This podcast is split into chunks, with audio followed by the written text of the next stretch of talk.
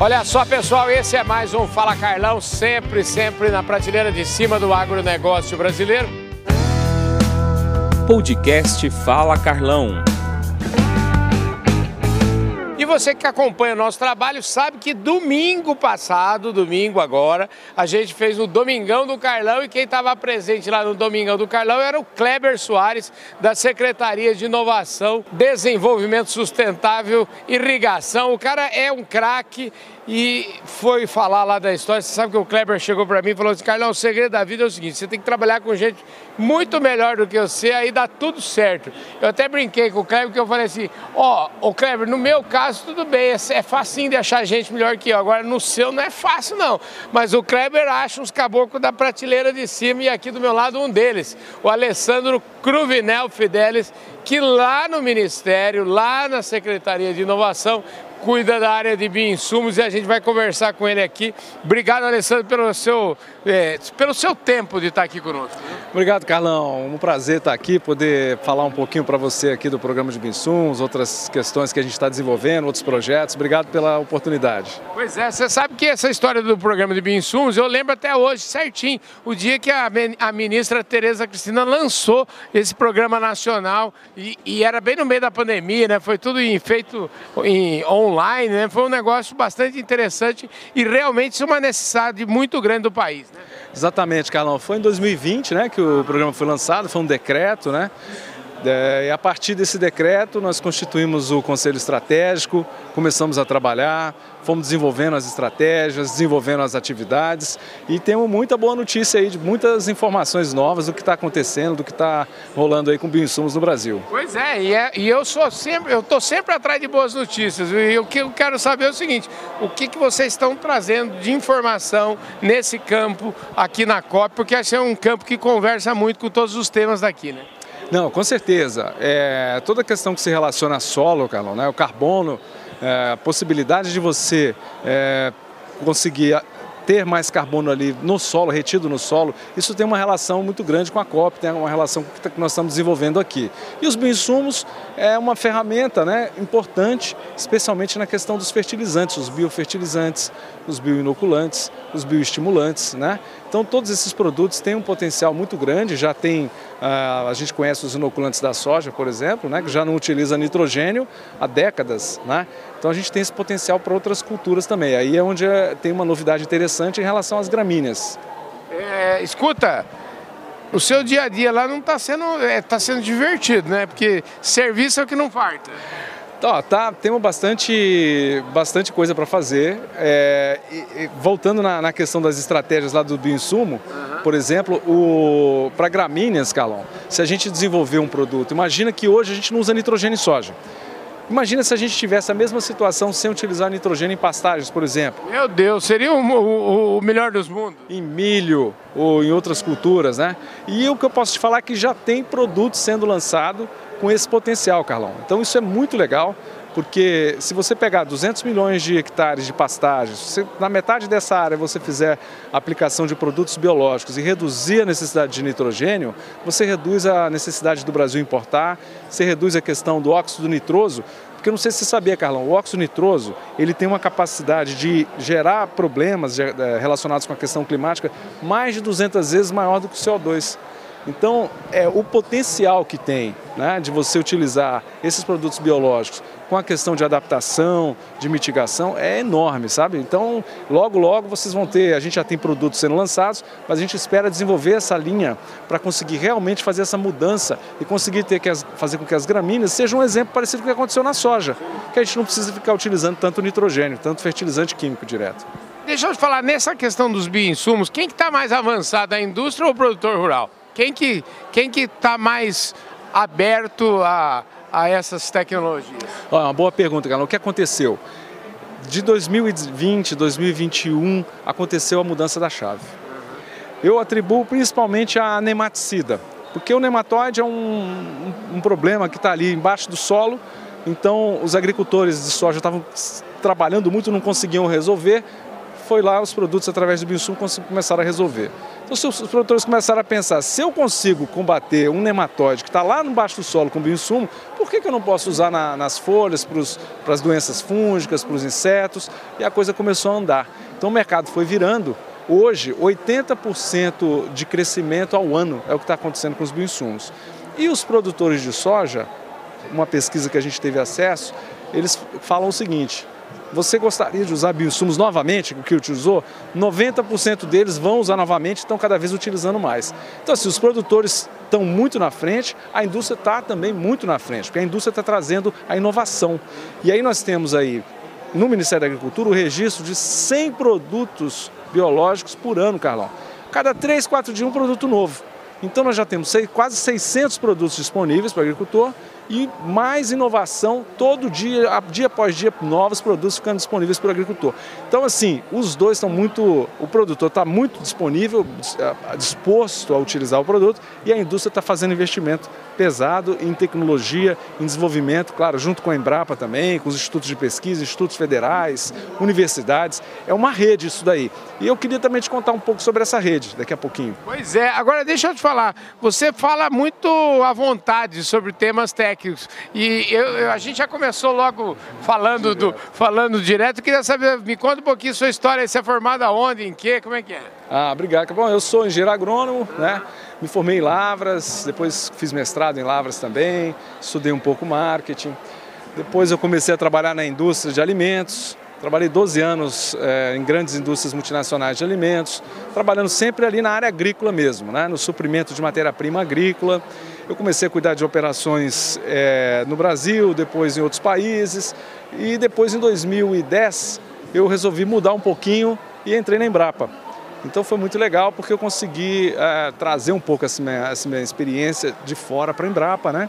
Fiquei na Embrapa durante 10 anos e agora estou no Ministério da Agricultura há dois anos colaborando com as políticas públicas e fazendo uma coisa que é, é, é bastante interessante já falando um pouco para os agrônomos, para os estudantes, né? A gente, a área agrícola está crescendo muito, o setor agrícola, agropecuário do Brasil cresce muito, mas a gente precisa de pessoas que pensam em fazer política, né? o que eles chamam de os policy makers. Né? É um pouco do que a gente faz. Então, quando a gente está no Ministério da Agricultura, a gente tem que planejar uma política pública, como fazer a política pública, como implementar ela. Isso às vezes a gente não aprende na faculdade, mas é bom pensar nisso, porque isso tem um impacto muito grande para a sociedade, como esse Programa Nacional de Bioinsumos, que é uma política pública que está aí trazendo resultados muito legais. Maravilha. Agora, não é só de bioinsumos que vive o seu, o seu serviço, sua diretoria lá. O que mais que você cuida lá? Olha, lá a gente cuida também de recursos genéticos, Carlão. Recursos genéticos é, é a base né, de tudo, de, da agricultura principalmente. Então, as novas variedades, os bancos de germoplasma, né, as pesquisas para desenvolver novas variedades. Então, o Brasil, a gente está estruturando uma política também, uma política nacional de recursos genéticos. Então, isso é muito importante, porque a gente tem que conservar, tem que fazer investimento e transformar essa base que nós temos de sementes, germoplasma, micro-organismos, toda a parte animal também, transformar tudo isso em inovação. Aí a roda gira. Hoje nós temos um potencial, Carlão, por exemplo, 20% da biodiversidade do mundo está no Brasil. Mas se você for observar, só nove espécies são responsáveis por 66% do alimento do mundo. Então não tem muita diversidade. Então nós temos que fazer investimento, aí a política pública vem, a gente está organizando uma política nacional de recursos genéticos para fomentar a inovação, para fazer com que tudo isso gire. E aí o exemplo dos micro-organismos, a gente já começou com uma rede.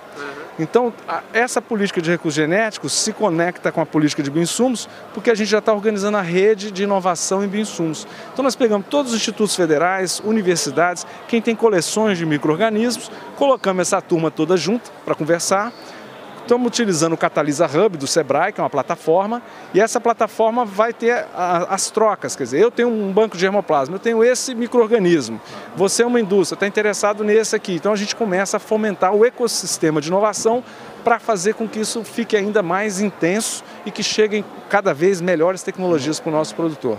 Espetacular, hein, gente? Ó, você vê que o povo não, não dá cuidado nenhum, hein, rapaz? Você vai ter muita novidade para trazer aqui. Escuta, e aqui na COP, o que, você está.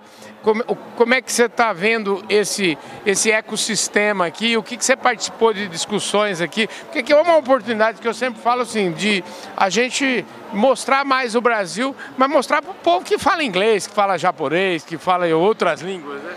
Exatamente, Carlão. Bom, aqui eu tive a oportunidade de fazer três, participar de três painéis, né?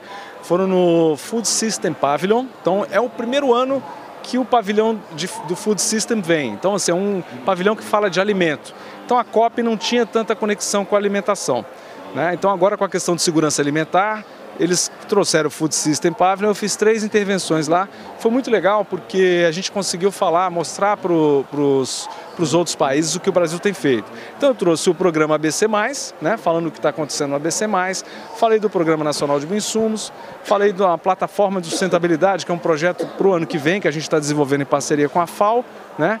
Então a gente trouxe, trouxe essas, essas possibilidades e, e falamos isso para um público muito interessante e também proteína alternativa. Proteína alternativa é uma política interessante também. Lá nesse pavilhão eles tinham muito interesse em entender. É claro que a pecuária sustentável é fundamental. O Brasil é, é muito forte, a gente fortalece cada vez mais, mas existem também os, os, os investimentos em proteína alternativa. A gente né? não pode esquecer, quando a gente fala em proteína alternativa, eu até falei isso com o Kleber lá em Uberaba, a gente, ele falou desse tema lá, a gente está falando de agro puro, né? Porque nós estamos falando de planta, né? Planta é agronegócio também. Exatamente, Carlão. Então, ao invés de eu exportar o grão, ah. né, a gente pode agregar valor né?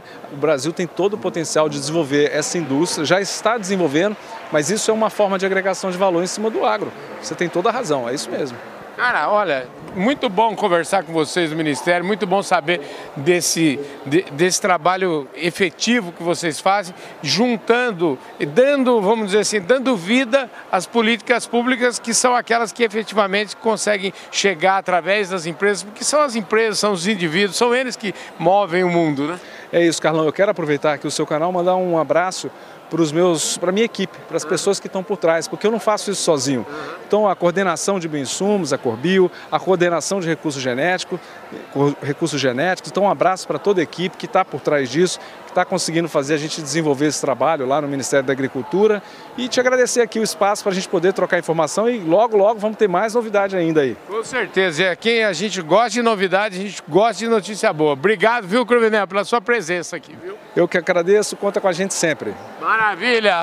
Ei, Kleber, você está com o time de primeira, hein? Um forte abraço para todos vocês. Esse Fala Carlão aqui com o Alessandro Cruvinel, o homem dos bioinsumos lá da Secretaria de Inovação, do MAPA. A gente vai ficando por aqui e mais uma vez eu quero agradecer Singenta, Grupo Public e Plataforma Agro Revenda pela nossa participação aqui na COP. Valeu, querido. Obrigado. É, cara, foi ótimo. Muito obrigado, viu, Carlão? Tamo aí. É isso aí, gente. Valeu!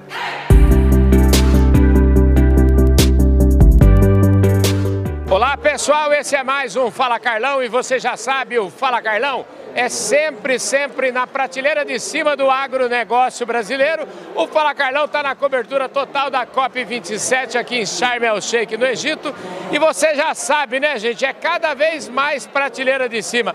Agora eu tenho a prateleira de cima top de linha aqui hoje, é o cacique Roni Pareci, tá bom, Cacique? Graças Tudo a Deus. Bem? Estamos aí, na lida, como sempre. Na lida? É, graças a Deus. Olha, é o seguinte, gente, essa entrevista é histórica, né? Porque é, é a primeira vez que o Fala Carlão entrevista um cacique aqui. E ainda mais o cacique que é agricultor.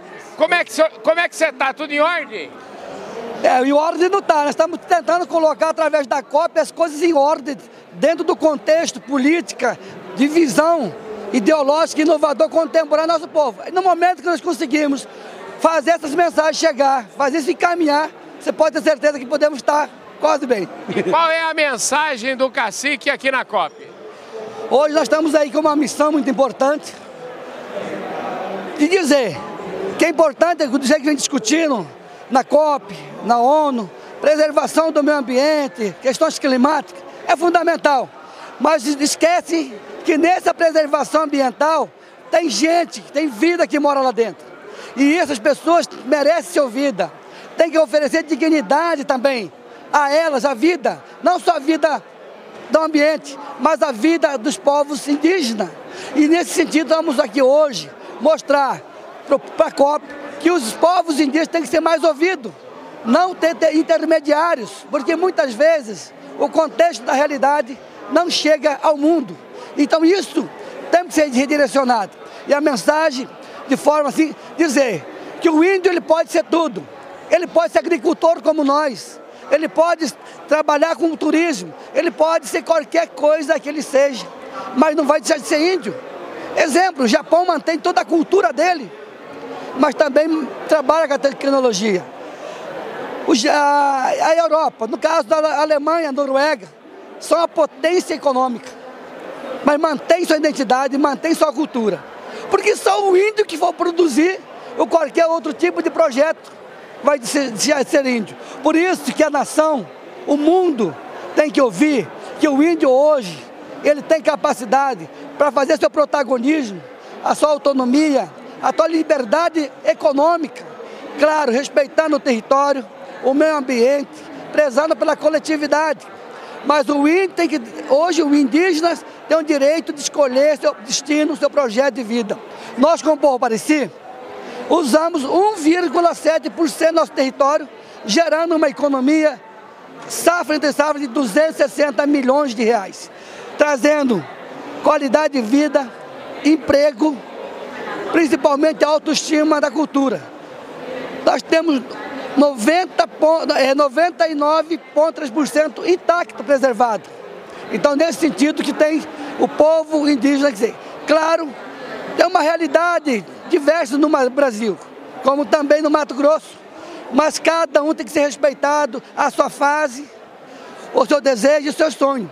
Lembrando que cada um, hoje no Brasil, temos três fases de território. Pessoas que estão isoladas, é obrigação do Estado brasileiro cuidar e ver o que pode fazer para aqueles isolados. Segundo, os índios que têm processo de demarcação e transição, também obrigação de olhar com um olhar diferente. No caso, muitos de nós, no caso, nós parecis, temos nosso território demarcado e homologado. E agora nós temos que fazer o quê? Fazer que possamos trazer nosso autossustento econômico dentro do próprio território. E por fim, uma mensagem da COP, para todo o Brasil, os patriotas brasileiros. Nós estamos aqui uma missão também mostrar que mais de 50% está descontente, não aceita a forma do, do, atual sistema político eleito hoje. Por essa razão que hoje no Brasil estamos tendo um grande movimento a nível de Brasília e eu tenho aqui a visibilidade. Por causa que hoje o povo patriota não admite, não aceita e não admite em momento nenhum que possamos continuar com o sistema de política corrupta. Porque queremos hoje honrar a nossa Constituição, honrar a nossa política brasileira, para poder de fato fazer as ações seja mais coerente chegar para todo cidadão brasileiro. Por essa razão, hoje há um descontentamento. Um abraço a todos os patriotas brasileiros. Ô Roni, deixa eu te falar, é muito importante essa história porque você é um homem do agronegócio e você é um produtor rural. Sim. E é muito importante essa sua fala para que a gente possa colocar o pingo nos is. A gente não pode tratar o índio hoje como se a gente estivesse no século XVIII. Concorda comigo ou não? É justamente é, é, é, é esse paradigma que nós temos que, que é, quebrar e reconstruir um novo conceito inovador contemporâneo dos índios. Hoje, por que, que todos os países, toda a cultura evolui e só o índio tem que ficar parado? Hoje, nós, como povo parecido, trabalhamos com 19.700 hectares. Há 20 anos, meu povo pedia esmola, mendigava, era discriminado, vivia de assistencialismo. Hoje, nosso povo parecido tem dignidade econômica, dignidade social, dignidade é, na educação, principalmente hoje faz parte da, da construção, na contribuição da política pública brasileira. Então, hoje é importante a parte econômica para poder você fazer com que o índio ele continue cada vez mais forte. Nesse sentido, que todos, não queremos que todos nos copiem, não queremos ser modelo, Sim. mas queremos dizer que é possível viver preservando e também fazendo uma produção alimentar saudável. gerando renda e economia para nosso município, para nosso estado, para o Brasil e sustentando o mundo de forma saudável. Maravilha, gente. Esse foi mais um Fala Carlão. Dessa vez o inédito Fala Carlão com o Roni Parecis. Show de bola, né, gente? Maravilhoso esse Fala Carlão direto aqui da COP, uma mensagem contundente que você precisava ouvir e o Fala Carlão traz para vocês com exclusividade. Cacique, thank you very much, muito obrigado, viu? Awai tá recorrendo, rinha rara na halitina, ou enem, a limidade tá viaco, o awai na. Patriotas brasileiros, estamos aqui, juntos, unidos único povo, se tornando uma única nação brasileira. É isso aí, fica essa mensagem bonita aqui do Roni Parecis. E esse Fala Carlão, direto da COP 27, vai ficando por aqui.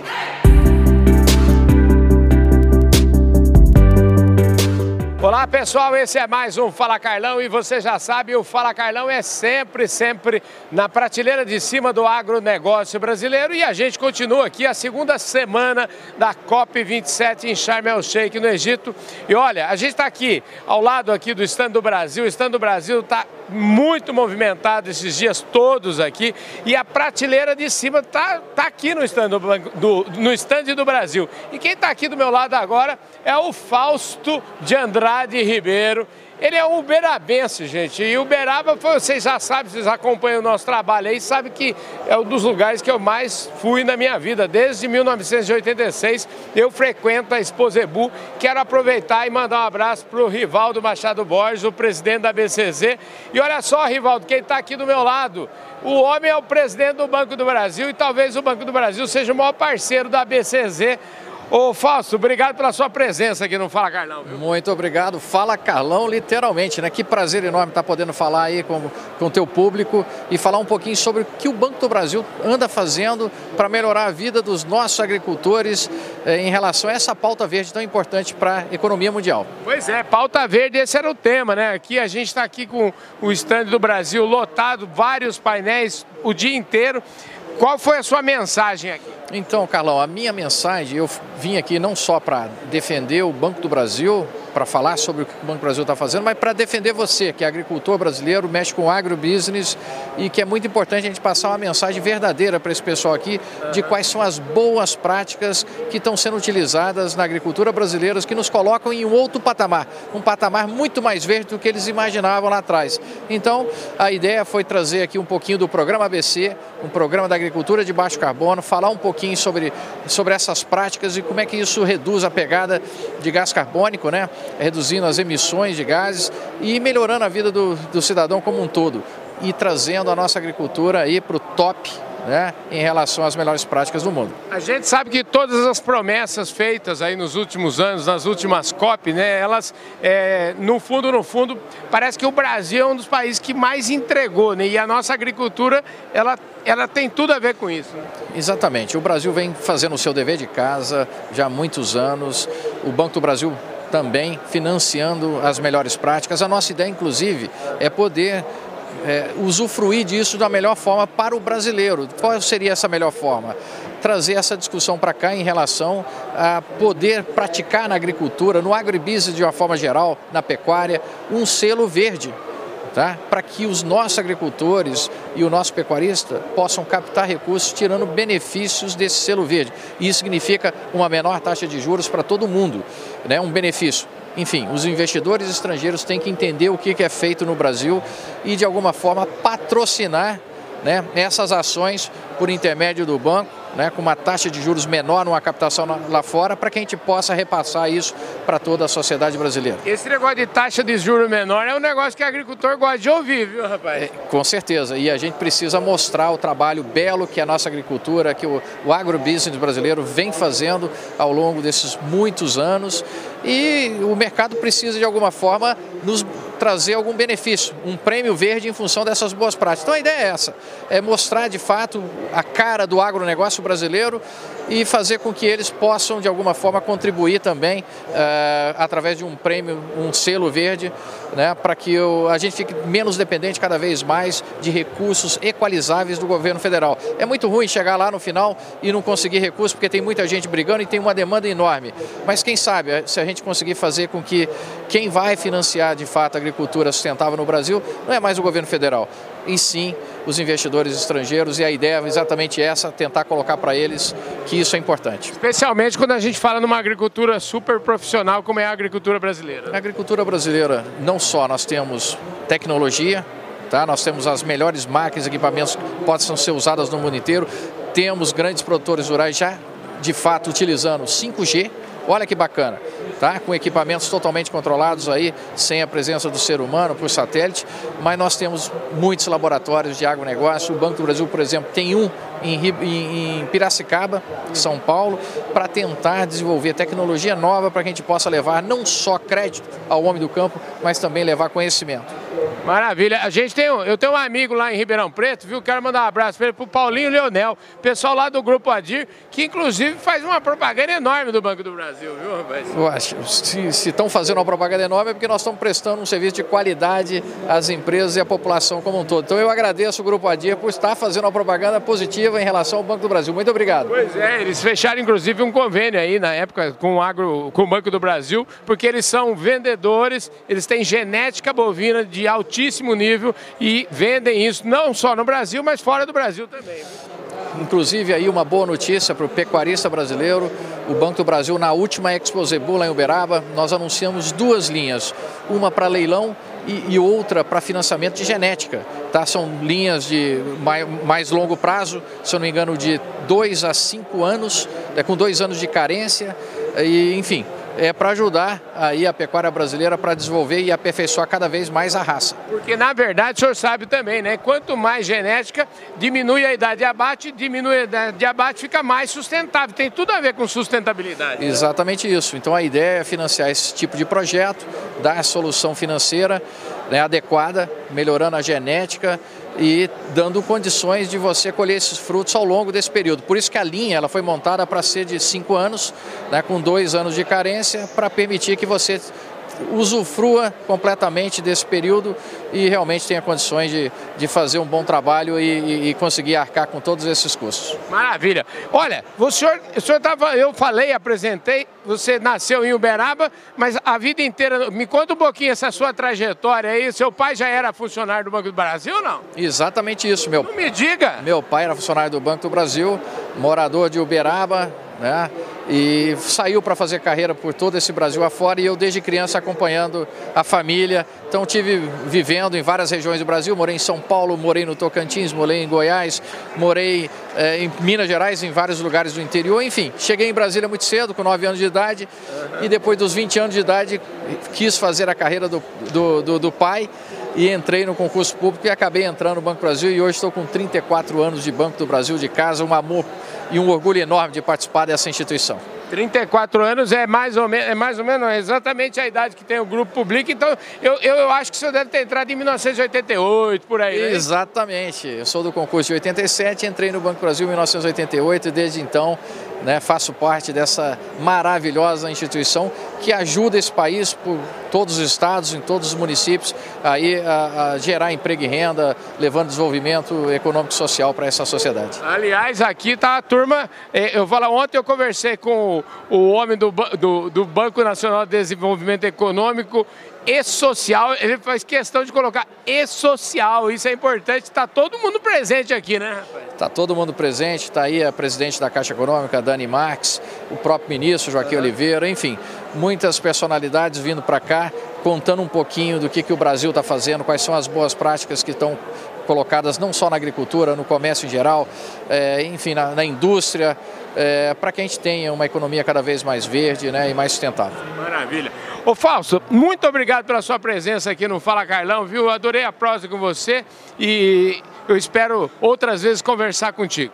E eu que agradeço, Carlão. Um grande abraço aí para os seus uh, ouvintes e espero ter mais oportunidade de falar aí nesse canal do Boi, né? Com certeza vai ter, é isso aí. Esse foi mais um Fala Carlão, sempre, sempre na prateleira de cima do agronegócio brasileiro. Quero mandar um abraço pro pessoal da Singenta, Grupo Public e pessoal da plataforma Agro Revenda e a todos os nossos apoiadores. É isso aí, gente. Esse Fala Carlão vai ficando por aqui.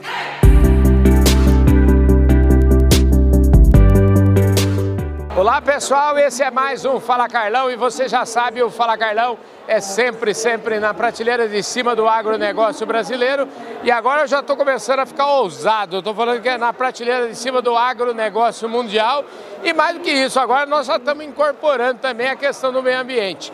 E aqui do meu lado tem uma feríssima, a Maureen Lazarete, ela é secretária de meio ambiente anotem isso, do Mato Grosso. Vocês já viram uma entrevista minha com ela no Zoom, mas agora a gente está aqui de maneira tridimensional e, além de tudo, ela também é a presidente da ABEMA, que é a Associação Brasileira das Entidades do Meio Ambiente. Então, gente, ela é poderosa. Ô Mari, obrigado pela sua presença aqui no Fala Carlão, viu? É sempre uma alegria falar com o Carlão, ainda mais aqui de el Sheikh, na COP27, para mostrar um pouquinho do que os estados brasileiros e o Mato Grosso veio fazer aqui no Egito. Pois é, eu já conversei com algumas pessoas lá do Mato Grosso, Mato Grosso é exemplo aí, principalmente, já vamos começar falando disso aí, que é a gente falar da, do, da implementação do CAR, falar de, de código florestal. O Mato Grosso está na vanguarda dessa história, né? É, nós temos um trabalho aí, vamos dizer, uma vanguarda na implementação de regularização em imóveis rurais. Estamos já é, implementando ferramentas inovadoras para o combate ao desmatamento ilegal porque o nosso objetivo é mostrar que o agro brasileiro, um estado como Mato Grosso, que é, um do, é o maior produtor de grãos do país, se fosse um país, estaria entre os cinco países é, com maior produção de alimentos do mundo, nós conservamos recursos naturais e quem conserva no campo é o agricultor, é o agropecuarista. E nós viemos aqui reforçar a mensagem de que é possível produzir e conservar recursos naturais, mostrando números, dados concretos e passando a mensagem de que a responsabilidade é, do brasileiro está materializada no campo, na nossa produção. É, mostramos agora aqui ontem e hoje nos painéis em que participamos que Mato Grosso, por exemplo, entre os estados dos países com maior produção no mundo, Mato Grosso é o que tem a melhor performance entre produzir e conservar. Califórnia, por exemplo, que está lá nos Estados Unidos como um dos maiores produtores, preserva só 26% do seu território. Mato Grosso preserva 62%. Então estamos mostrando que essa balança no Brasil é diferente do que no mundo. Pois é, eu, eu conversei com o Caio Penido aqui ontem, nesse mesminho lugar aqui que a gente está agora, e o Caio ontem me deu uma aula bacana, ele estava falando sobre o IMAC, mas ele estava falando da, com muita contundência, tanto que o vídeo dele já está no ar, e ele disse, Carlão, é o seguinte, a métrica não é quem tem mais floresta, quem é mais verde, quem é mais, quem tem mais floresta é mais verde.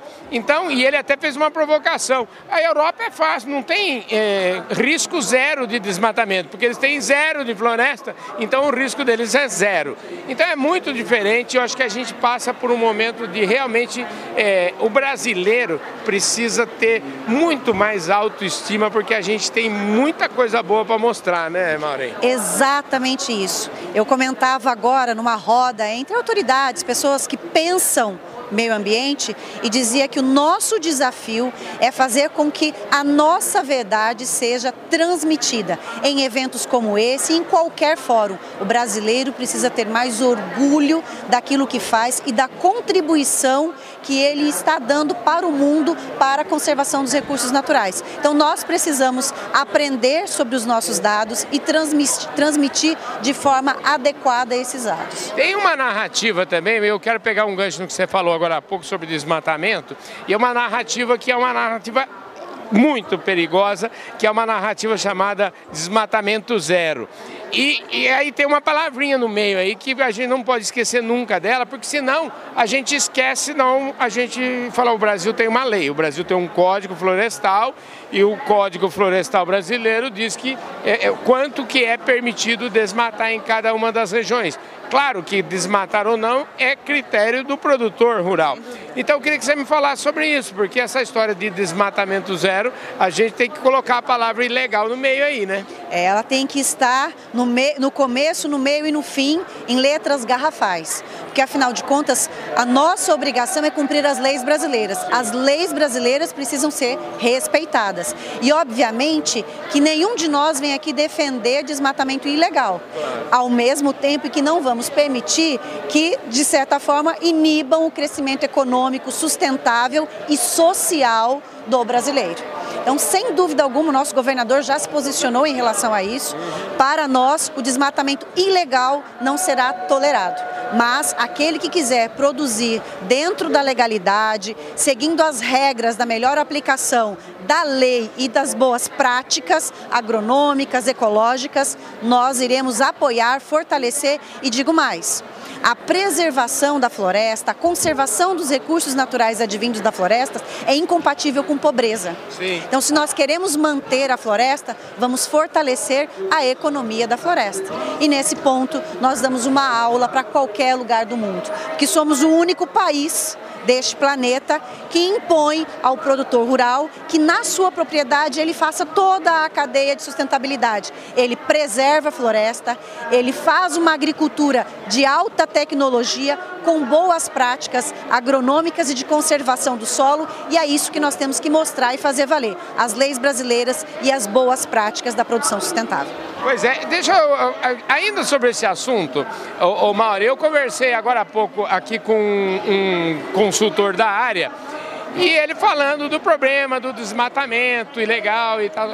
Como que combate o tal do desmatamento ilegal? Porque segundo esse consultor com quem eu falei, enquanto a gente não resolver esse assunto, nós vamos continuar levando bordoada para todo lado. Como é que resolve isso? A gente tem que ter um tripé para resolver essa problemática. Primeiro, obviamente, temos sim que ter comando e controle, mas também precisamos ter instrumentos que permitam a regularização ambiental, porque a estatística em Mato Grosso, que é um estado brasileiro com a melhor performance na implantação do Código Florestal, mostra que os imóveis regulares têm um alto índice de manutenção, ou seja, não há desmatamento ilegal em imóveis que estão regulares. Então eu tenho que garantir a legalidade, ser eficiente nessa legalidade para permitir que as pessoas promovam a sua economia dentro desses parâmetros, combater a ilegalidade. E o terceiro, que é fortalecer a economia local. Porque quem tem condição de executar boas práticas, aumentar a produtividade, não vai realizar desmatamento ilegal. Pois é, eu estava conversando aqui também para ficar no Mato Grosso e falar de produção agora, né? Porque eu conversei aqui com o cacique Parecis, falando de produção, conversei com a, a, a Maristela, a Maristela estava assim, não, meu, estava querendo arrumar um jeito de os 20% que a gente pode abrir lá na nossa área, meu irmão cuida, tem agricultura, pecuária. Mas eu estava aqui preocupado e matutando como é que eu faço. Os 80% também me dá dinheiro. E ela me mostrou exemplo, e você deve conhecer, muito bacana isso, né? Exatamente. Existem estratégias que precisam ser fortalecidas para que a floresta em pé possa gerar renda e dignidade social para o produtor. E que ele tenha condições de manter essa reserva, que é extremamente é, quatro vezes maior do que a área que ele pode produzir. Para isso existem algumas estratégias. Existem iniciativas para o que nós chamamos de manejo não madeireiro, que é o exemplo que a Maristela mostra de como sementes e frutos podem é, trazer riqueza. Existe o manejo madeireiro, existe a exploração da castanha, dos óleos essenciais, ou seja, nós precisamos pensar economia da floresta, aproveitando o que ela tem de mais rico, mas precisamos que isso tenha escala. Então nós temos que fortalecer essa economia, começar a divulgar e a incentivar iniciativas como a da Maristela, como a do manejo florestal sustentável, como a das castanhas do Brasil e tantas outras. Piscicultura que pode ser exercida, é, os óleos essenciais, enfim, nós temos um caminho bastante profícuo para transformar a floresta em pé em renda para os produtores. Eu já falei eh, sobre o IMAC, eu queria aproveitar o gancho, porque eu gosto de exemplos, viu? Exemplo vale mais que milhões de palavras. Então eu queria que você falasse desse mais alguns exemplos aí do que de ações que o Mato Grosso está fazendo. Bom, acho que eu posso destacar a PCI, uhum. o IMAC, a Secretaria de Meio Ambiente, tantas outras instituições como a EcoArtes fazem parte.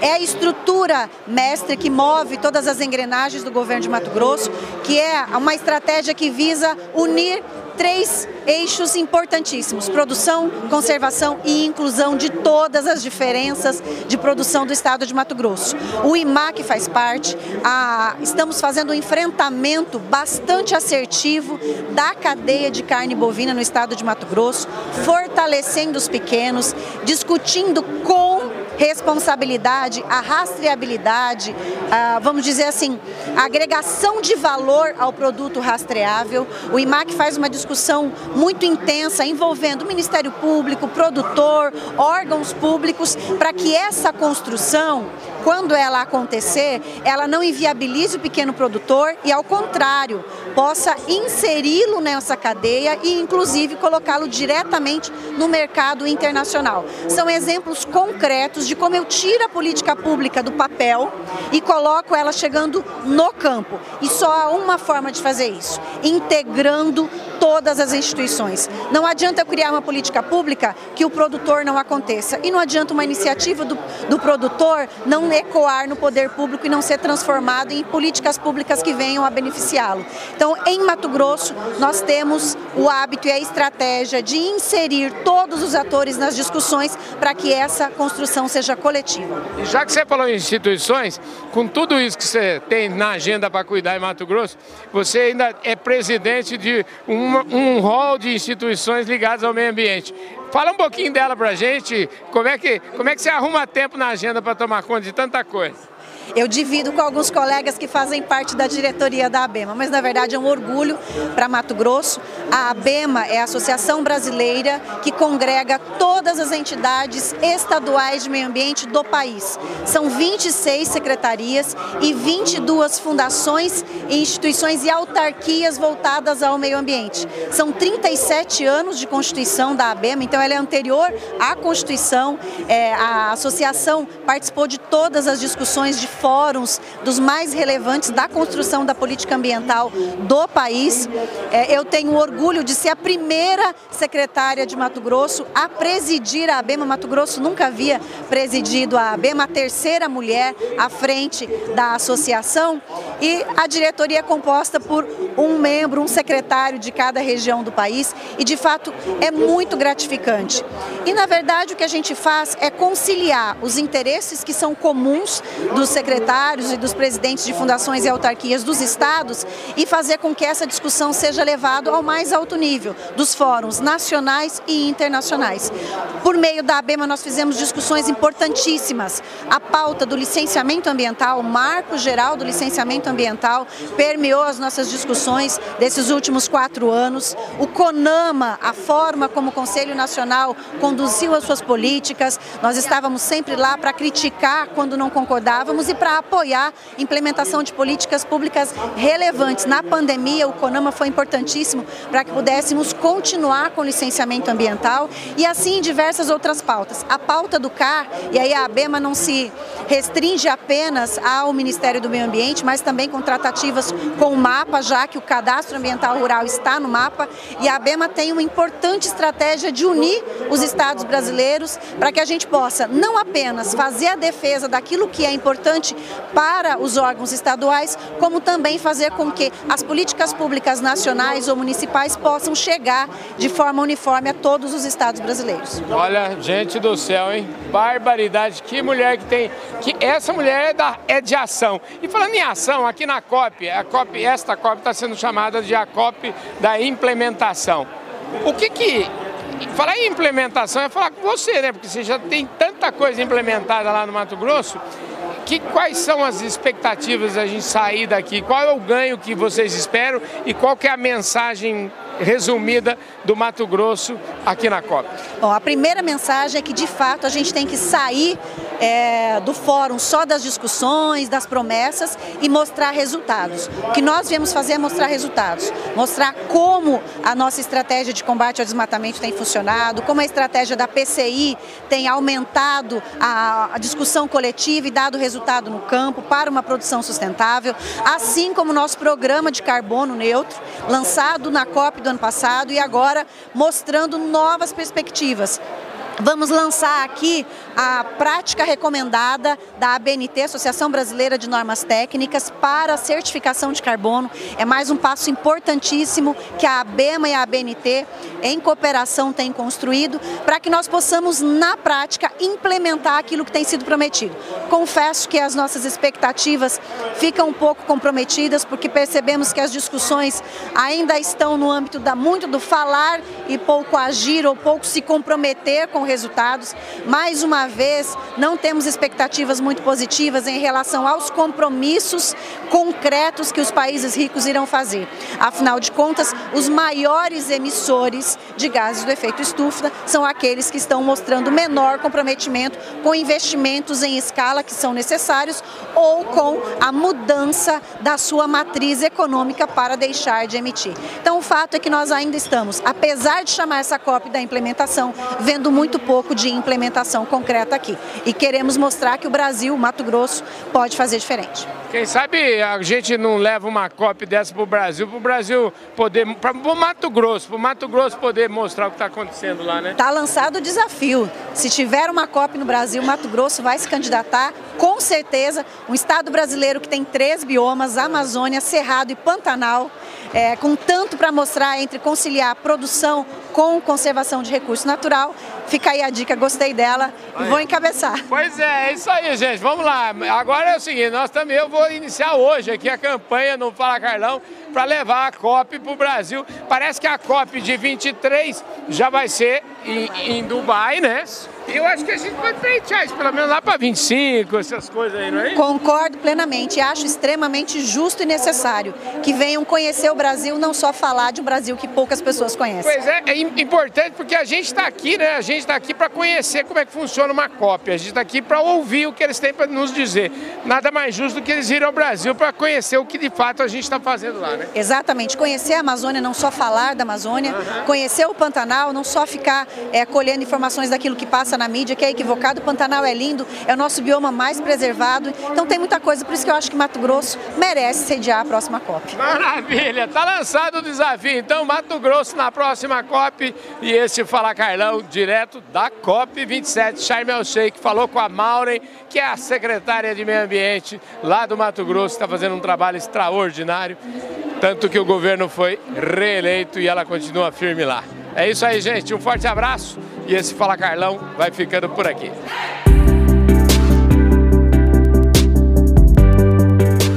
Olá pessoal, esse é mais um Fala Carlão e você já sabe, o Fala Carlão é sempre, sempre na prateleira de cima do agronegócio brasileiro.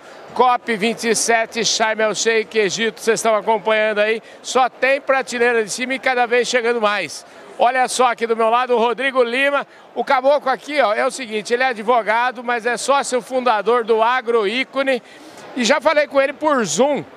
Agora é a hora da gente falar aqui de maneira tridimensional e no ambiente de COP não tem nada mais oportuno e nada mais adequado Querido, obrigado pela sua presença aqui, viu? Obrigado, Calão. Bom que você está aqui na COP, acho pois que é a tua é. primeira COP, né? Sim. Para mostrar que tem um monte de coisa que acontece aqui que tem relação total com a agricultura, né? Pois é, a gente precisa estar tá aqui presente. Eu acho que daqui para frente também, acho que eu não perco mais nenhuma, viu? Tá certo, isso é ótimo. Maravilha. Escuta, antes de bater esse papo aqui com o Rodrigo, eu quero agradecer o pessoal da Agro Revenda, da nossa revista Agro Revenda, que faz parte da plataforma Agro Revenda, que é uma das apoiadoras aqui do nosso trabalho direto de Sharm el Sheikh. Também agradecer o pessoal do Grupo Public, o pessoal da Singenta, Singenta que tem um programa extraordinário, o programa Reverte, que tem como objetivo recuperar um milhão de pastagens degradadas E eu vou começar com esse exemplo da Singenta para te perguntar o seguinte: a gente está vivendo a, a tal COP da implementação, que só todo mundo aqui só fala nisso. Você está otimista que nós vamos implementar algo que possa ir além do que aconteceu até agora nas COPs? Carlão, a implementação é importante porque os países definiram as metas, começaram a contar a partir do ano passado, 2021, e aí a COP de implementação, porque tem que cobrar os países e exigir que, e aí, o que vocês estão fazendo para implementar as metas de vocês? Acho que no Brasil a gente tem muita coisa sendo feita. Quando a gente olha para a agricultura, o plano ABC, aprovado pelo Ministério da Agricultura ano passado, uhum. é uma continuidade do ABC. O ABC alcançou até 2018 56 milhões de hectares de áreas adotando tecnologias que permitem reduzir emissões e adaptar os sistemas produtivos. E agora a meta é alcançar 72,6 milhões de hectares. E isso vai acontecer por quê? Porque é tecnologia. Você mencionou a tecnologia da Singenta para recuperar a pastagem. Pastagem degradada é dinheiro que o produtor deixa de ganhar, uhum. certo? É pastagem manejada, área recuperada é boi gordo, menos tempo, mais dinheiro. É tecnologia a serviço do desenvolvimento da agropecuária. E o mais interessante é que desenvolve, mas ao mesmo tempo tem preserva, né? Tem um benefício de carbono. Uhum. E eu, por, por isso que eu gosto de enxergar toda essa agenda, não como uma obrigação que temos que reduzir meta. Uhum. A gente vai adotar tecnologia, vai adotar inovação e tem um co-benefício que é o carbono. Uhum. E tem um co-benefício que é a adaptação do sistema produtivo. E isso todo mundo precisa por conta das secas, da mudança de precipitação de chuva. Então, eu acho que do ponto de vista de implementação, é, e, e, é um processo, né? A gente vai mensurar até 2025, depois até 2030. A gente tem muito por fazer, mas temos na agropecuária o ABC como uma política e estratégia, junto com o Código Florestal. Eu acho que é importante mencionar a, a, a, necessidade de reforçar a implementação do Código Florestal. Os estados precisam ter isso como uma agenda do Estado, não só como uma agenda de uma secretaria ou outra, uhum. para permitir transparência, até na questão do comércio internacional em relação à implementação do Código Florestal e uso da terra. Olha, volta e meia, quando a gente, aqui a gente tem, escuta muito zoom, zoom, zoom, muita conversa, aproveitar que você está falando do Código Florestal, que é uma lei brasileira negociada pelo, no Congresso Nacional, enfim, austivamente debatida, é, como diz o, o, o Aldo Ribeiro, mais de 200 audiências públicas, ou seja, é uma lei do Brasil. E aí eu escuto alguém falar aqui assim, ó, desmatamento zero.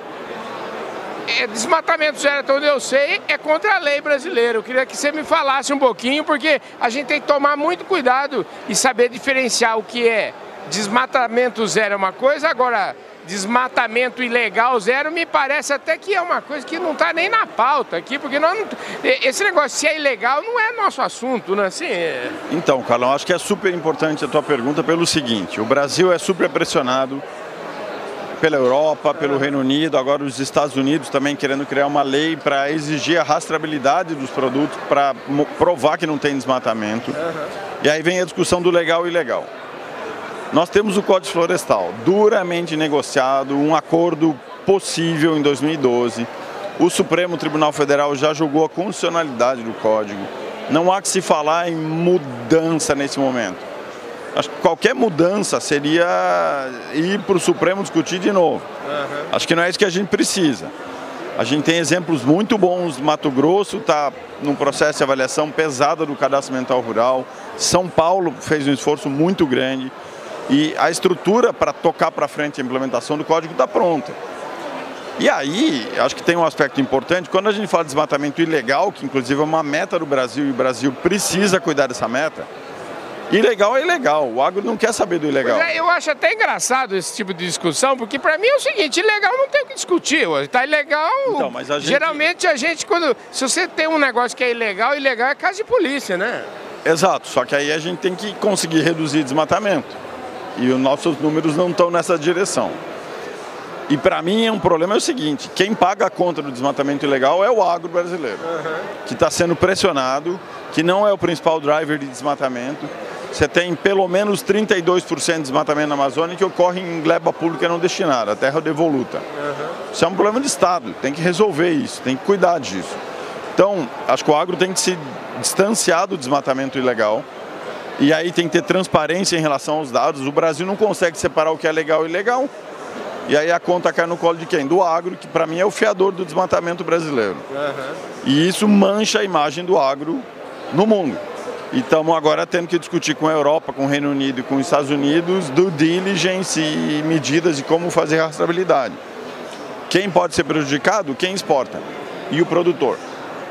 E aí o governo talvez não, não vá pagar essa conta, mas vai pagar indiretamente, vai, mas quem vai pagar diretamente é quem está exportando, quem está vendendo para quem exporta. Então, eu acho que a gente tem esforços muito grandes em relação à agenda climática como país. Tem uma agenda de energia renovável fabulosa do Brasil, que tem muito a crescer, inclusive com o agro ajudando por conta de biometano e tratamento de resíduos e, e biocombustíveis, naturalmente, como etanol de cana, etanol de milho e, e, e toda, a, toda a parte de biometano. É, além das outras formas de energia renovável que a gente tem no país e tem muito a crescer, o que eu acho que é, é desenvolvimento. A gente precisa de várias fontes de energia para se desenvolver e para ter energia mais barata. Todo mundo quer isso. Inclusive o agro precisa de energia mais barata para poder reduzir custo de produção. Então, é, eu gosto de enxergar essa agenda aqui como uma grande oportunidade da gente mostrar o que a gente está fazendo. E aí o calcanhar de Aquiles é desmatamento. Mas como que a gente resolve o desmatamento? Você está dizendo o seguinte, 30 e tantos por cento de desmatamento ocorre em terra do governo. O que, que o que, que o produtor ou então as entidades de produtores podem fazer nesse, nesse sentido? É, a terra é do governo, o governo não cuida, como deveria. Então acho que a, a gente está em 2023 quase. Acho que é, temos que chegar num consenso. Se, ô, ô, Rodrigo, vou fazer uma pergunta é o seguinte, se você fosse o presidente da República e estivesse assumindo dia 1 de janeiro, o que, que você faria efetivamente para acabar com o desmatamento? Duro responder rápido. Mas uma coisa que eu faria é, é essa, é, esse objetivo de captar dinheiro internacional para ajudar a conservar a floresta uhum. e, e, levar recurso para pequeno é, produtor, para indígenas e comunidades locais, isso é uma coisa possível.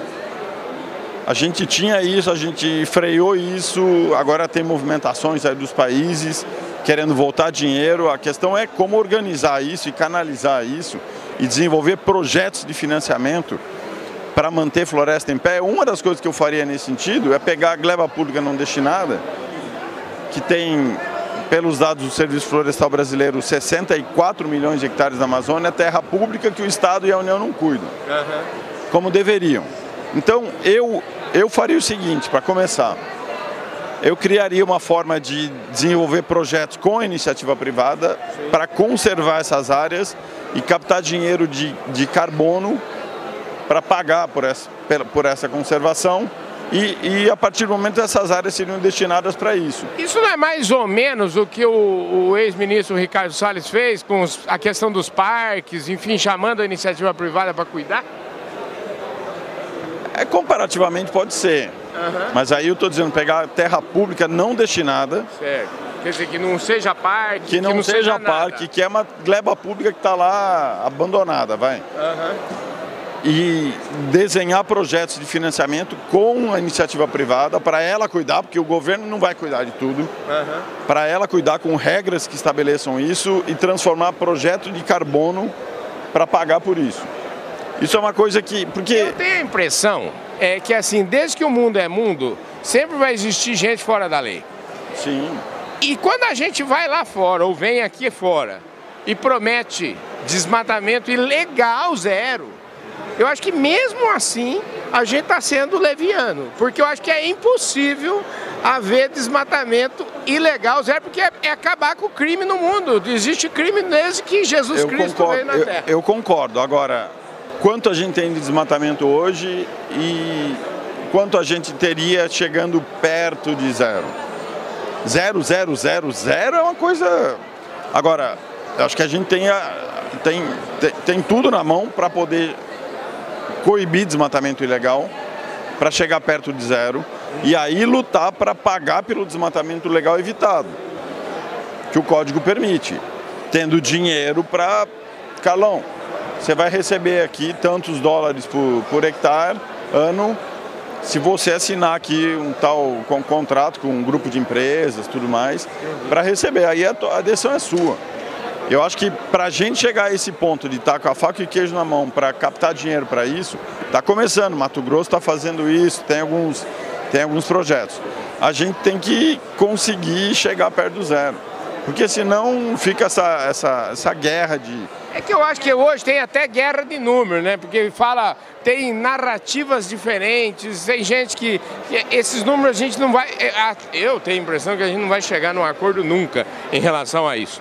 Mas deixa eu te falar, vamos para frente, que é o que importa. O, o, o, o, Rodrigo, você participa de COP desde 2008, você está me Oi. falando, né? Portanto, já são aí 14 edições que você acompanha e eu queria que você me falasse um pouco como é que, como é, que é o seu trabalho lá no ícone, como é que é o trabalho do Agro Ícone e, e, e como, que, como que é, é o que, que você retorna para os seus clientes, vamos chamar assim, quem são os clientes e como que é o retorno do trabalho que vocês fazem? Então, Carlão, a gente acompanha o, o Instituto Ícone lá atrás, era muito negociação da, da Organização Mundial do Comércio, a gente começou a entrar na agenda da Convenção do Clima, biodiversidade também, é, que inclusive tem COP agora em Montreal em 2015, é, a COP 15 em Montreal agora no final do ano, a gente vai estar lá também.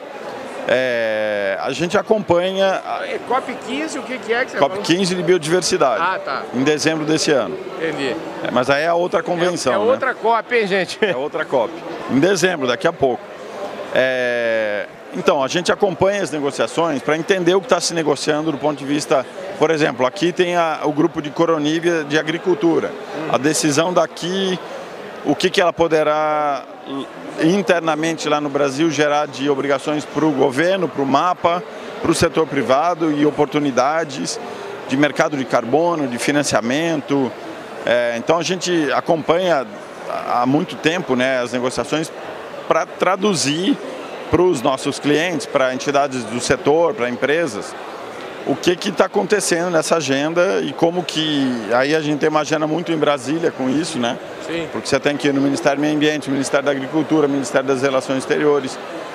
E, e no final das contas, eu acho que é, é, o, próprio fato de você estar tá aqui, tá cheio de gente aqui, uhum. mostra cada vez mais que essa agenda é uma agenda de. é uma vitrine de tecnologia, de inovação, de projetos, de políticas, cheio dos governadores da Amazônia aqui, para quê? Para mostrar que, ó, no meio do estado estou fazendo isso, isso e aquilo, tem tais projetos. Então, é, a gente acompanha, participa e, e tenta traduzir isso como informação que é usada por uma empresa, por uma entidade setorial, é, dentro dessa agenda aqui, que na verdade puxa um monte de, de atos a partir de cada COP. Né? Ô Rodrigo, deixa eu, é, é, aproveitar a sua experiência aqui, você, você aproveita e dá uma aula para a gente aqui, para os nossos telespectadores lá a respeito do que é essa COP.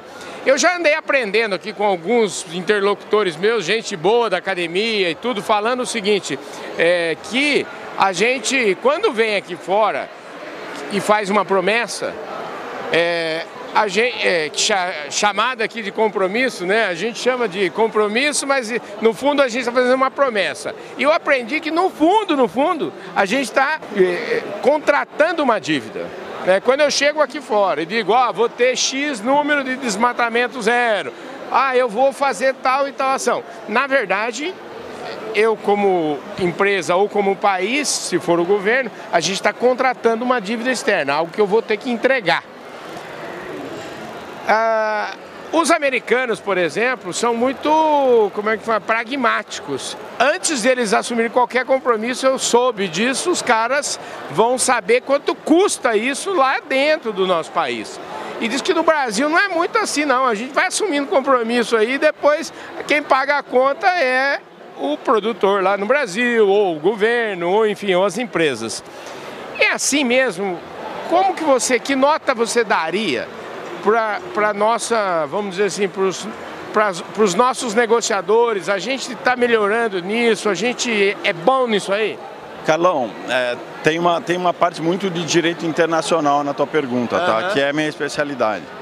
É, o- a coisa mais bonita do Acordo de Paris, ele só foi aprovado em 2015, a gente está aqui na implementação do acordo, porque é, em dado momento do processo de negociação, se, se chegou à conclusão que se a gente adotar uma meta e depois for dividir a conta para todo mundo, não vai dar certo. Então vamos pedir para os países fazerem consultas internas e a- apresentarem o que, que eles precisam, desejam, querem fazer na agenda de energia, de agropecuária e, e indústria e tudo mais, e uso da terra. É, e aí se criou as contribuições nacionalmente determinadas, as NDCs, as famosas. E aí o país, os países trouxeram suas metas, o Brasil trouxe sua meta e revisou sua meta. A revisão da meta no passado, que foi oficializada, é, esse ano na verdade, é 50% de reduções até 2030, baseado nos níveis de emissões de 2005 e meta de neutralidade climática até 2050. Essa é a meta. O que vamos fazer para cumprir a meta é outra coisa. Certo? Por quê? Porque eu preciso adotar um monte de energia renovável, ABC+, reduzir desmatamento para ir cumprindo a minha meta. Então, eu acho que do ponto de vista do direito internacional e da participação do Brasil nesse tratado, que é o Acordo de Paris e Convenção, eu não considero como uma dívida. Você tem uma meta, um compromisso, você está engajado na agenda climática, é o multilateralismo ambiental, e não é só ambiental, é econômico também. A gente está tá vendo que essa, essa agenda é econômica, cada vez mais, porque tudo é dinheiro, tudo é dinheiro. E, e aí a questão para mim agora, é, eu acho que a gente precisa trabalhar nisso no Brasil, é apresentar um documento na convenção, submeter um documento onde a gente fala, ó, o Renovabil tem tal impacto em termos de alcance, o ABC+, tal impacto. O desmatamento, só que aí a gente tem que definir o que vai fazer para atacar esse desmatamento, que acho que está faltando. E de novo, o agro que paga essa conta, Carlão. Eu, eu me arrepio com esse negócio. É, então, eu, eu acho que no, no próximo ano, se eu tenho assim um, um grande objetivo do Brasil para trazer para a COP, é esse plano de implementação detalhado. Igual você falou, os americanos fazem conta e sabem quanto custa. A gente faz algumas contas. Está na hora de enxergar isso como uma agenda de desenvolvimento do país. Porque se não for, aí a gente vai fazer o que um mais, outro menos. E aí eu acho que a gente perde várias oportunidades. Rodrigo, para a gente fechar aqui nossa conversa, queria saber de outra coisa, outro detalhe importante, é, que são métricas. Essa história, por exemplo, mesmo do carbono, que a gente falou, eu já entrevistei aqui gente da IETA, já entrevistei um monte de gente. E, assim, eu estou aqui tirando as minhas próprias. tentar tirar minhas próprias conclusões de uma pessoa que não entende deste assunto. Mas a impressão que eu tenho é o seguinte, que a agricultura brasileira é uma agricultura tropical e, portanto, ela tem suas regras. O Brasil chega em alguns lugares, a gente faz três eh, safras. No entanto, até onde eu sei, as regras de carbono, essas coisas foram todas feitas com base, quem fez isso foi a Europa. Quem fez isso foram é, a agricultura temperada. Como é que a gente faz? A gente vai conseguir tropicalizar isso? Pergunta número um. E dois, se a gente conseguir tropicalizar isso, é, ele- o- os homens lá vão aceitar? Eles vão falar, essa brincadeira está valendo? Então, você está tocando num ponto que é absolutamente fundamental. É, não foram só os europeus que criaram as metodologias, porque é o IPCC, então tem inclusive brasileiro que participa do IPCC. Mas você está correto em dizer que os dados de inventário, porque tudo você tem que, métricas tem que considerar inventário, que é, é emissão, é balanço, emissão, remoção. Certo. E aí você tem três níveis de, de- de potenciais para trazer dados de inventário. E, e se você chegar no nível 3, que a gente chama de Tier 3, você entra num nível muito detalhado. Como, por exemplo, trazendo dado de captura de carbono no solo na pastagem, por exemplo, na recuperação de pastagem, como um exemplo. Tá? A nossa capacidade de fazer isso vai depender da nossa ciência. O europeu nunca vai fazer isso para a gente, ninguém vai fazer isso para a gente. Eu sempre, eu gosto de falar isso. Então, o Ministério da Agricultura está trabalhando nisso, a Embrapa também. Para quê? Para que a gente possa aprimorar os nossos inventários e a partir daí começar a trazer dados mais consistentes sobre o que significa balanço de emissões na agropecuária brasileira. Agora, mas do ponto de vista prático, você falou da ciência. E quando você tá, do ponto de vista prático, quando você falou da ciência, nós estamos falando de quem? Nós estamos falando da Embrapa, nós estamos falando das universidades. E como que isso tem validade internacional? E isso é uma, é uma curiosidade minha, eu queria saber Quem disso. vai fazer o inventário nacional brasileiro é Ministério da Ciência e Tecnologia, Embrapa, universidades, certo. Ministério da Agricultura, pesquisadores que entendem do que é carbono no solo. Então tem quem faz o inventário não é uma secretaria do ministério, são é. vários atores. E o Brasil, como as, as, partes do Acordo de Paris, vão ter que fazer é, inventários a cada dois anos. Então a gente faz lá, traz para cá, isso tem um processo de avaliação, todos os, todos os países que trouxerem vão ser avaliados. Uhum. E esse negócio vai virando a nossa fotografia. Entendi. Então, o processo dentro do Acordo de Paris, lá no artigo 13 de transparência, está dado. Entendi. Agora, se a gente não for capaz de fazer inventário robusto, outro exemplo, a PP reserva legal, que eu tenha comprovadamente que é a PP que é reserva legal ou que restaurou ao longo do tempo, é estoque de vegetação nativa. Tem que abater na conta de emissões, remoções de uso da terra. Hoje só unidade de conservação que entra. Por quê? Porque eu não tenho um dado preciso do quanto é PP reserva legal, gente tem, validado. Eu tenho estimativas. Estimativa não vale. Então, a nossa capacidade de, de aprimorar inventário está nas nossas mãos. Entendi. Eu acho Ou que é uma seja, questão. Na verdade, de... precisamos de é, eleger quais são as prioridades e é isso que você está dizendo. A gente tem a prioridade neste assunto é ciência. Ciência, certamente. Rodrigo, ó, infelizmente nosso tempo aqui já esgotou, viu? Não dá tempo nem de perguntar mais nada aqui para você. Mas eu queria agradecer muito sua presença aqui, dizer que você é um, um craque e é muito bom a gente falar com um craque, viu? Por favor, eu que agradeço e parabéns pelo teu trabalho. Tô vendo os vídeos, as entrevistas e é muito bom para levar lá para o Brasil uhum. tudo que acontece numa conferência dessa, porque é, é um circo, é confuso. Mas tem muita coisa bacana acontecendo e acho que cabe a cada um saber explorar e, e, e aprimorar e eu sempre volto para casa tentando entender e, e, como é que a gente usa isso lá no Brasil de volta. Pois é, eu sabe que eu recebi aqui uma mensagem do Cesário Ramalho, meu querido amigo e ex-presidente da Sociedade Rural Brasileira, dizendo que ele estava ele não veio para a COP, mas o Fala Carlão levou a COP para ele, viu? Ué, isso é ótimo. Eu, eu acho que. É, eu lembro quando a gente começou em COP 2008, tinha algumas entidades setoriais, começaram a ir, começaram a uhum. botar a cabecinha para fora e hoje elas estão todas aqui, junto com várias empresas que, que também começaram a abrir a cabeça para essa agenda, porque isso é uma agenda econômica, Carlão. Com certeza, eminentemente econômica. Econo ambiental também, mas econômica. E, e, e, e aí a gente no fundo, não. No fundo, a única coisa que vale na vida é a economia. O resto vem depois de tudo. Viu? Se não tiver economia, para alinhavar e puxar, as coisas não funcionam, né? Rodrigão, obrigado, viu, querido? Obrigado, Carlão. É um prazer. Conte com o Agroícone. É isso aí, gente. Eu falei aqui com o fundador do Agroícone, o nosso querido Rodrigo Lima. E esse foi mais um Fala Carlão, sempre, sempre na prateleira de cima do agronegócio brasileiro. A gente vai ficando por aqui. Muito obrigado, Singenta, Grupo Public, Plataforma Agro Revenda. Fala Carlão, COP27, Sharm el Sheikh, Egito.